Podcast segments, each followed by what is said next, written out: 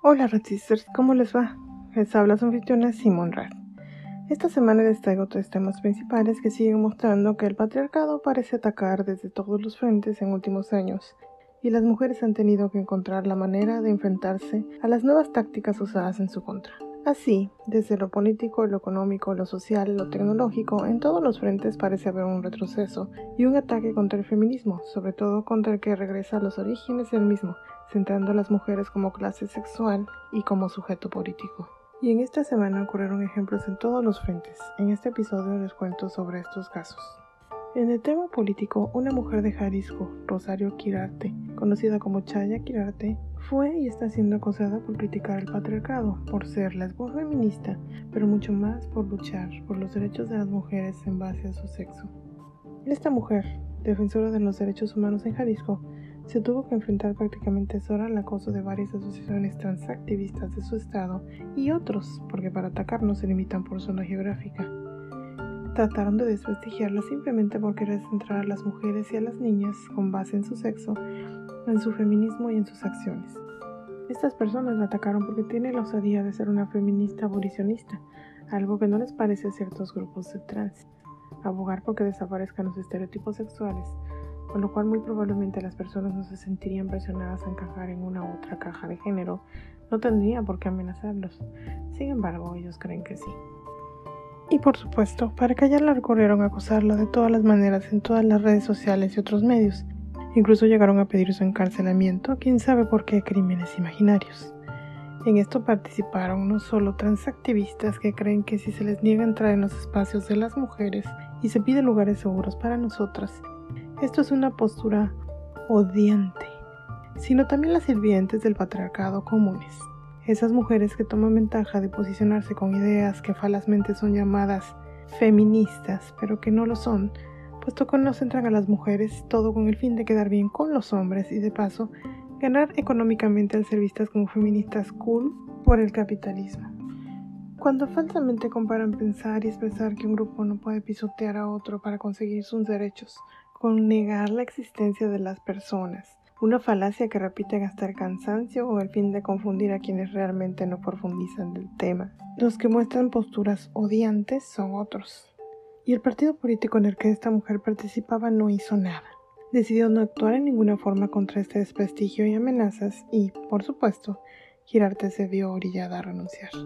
Sin duda la frase de Simón de Beauvoir sigue vigente. Nunca olviden que bastará una crisis política, económica o religiosa para poner en duda los derechos de las mujeres. Esos derechos jamás serán conferidos permanentemente. Ustedes deben estar vigilantes toda su vida.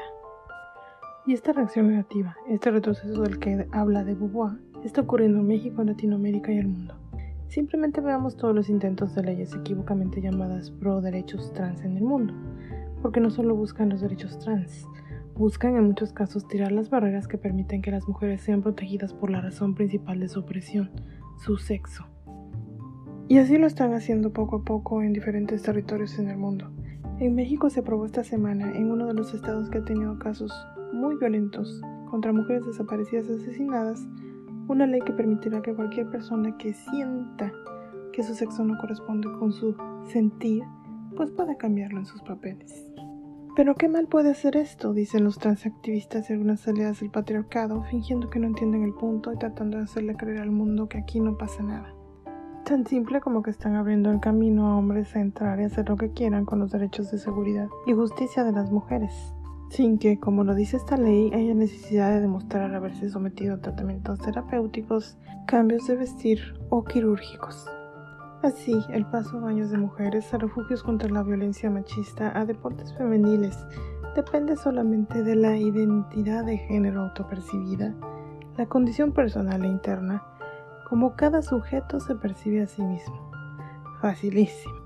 Nadie está diciendo que no deban expresarse o sentirse como se les antoje, pero no es justo ni está del lado correcto de la historia que de un plumazo por disforia, autoginefilia, trauma, la razón que gusten, sus percepciones y sus deseos sirvan para que algunos depredadores aprovechen para pisotear la seguridad y justicia por la cual las mujeres luchamos por siglos. Y eso sí, las desapariciones y feminicidios en Puebla seguirán siendo un tema que nadie resuelve.